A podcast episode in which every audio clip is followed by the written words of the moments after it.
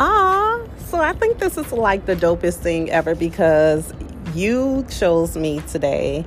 You clicked on my podcast to either jumpstart your day, to chime in and listen to what is it that Tasha is talking about on your lunch break, or just to simply close out a dope night, right? And this is the perfect place, like, to hear and to kind of tap into, like, the real, authentic, like, genuine thoughts that cross my mind that I promise you some of these same thoughts are crossing your mind. It's just that I'm simply filling in the gap for you and I'm voicing it in a very carefree way.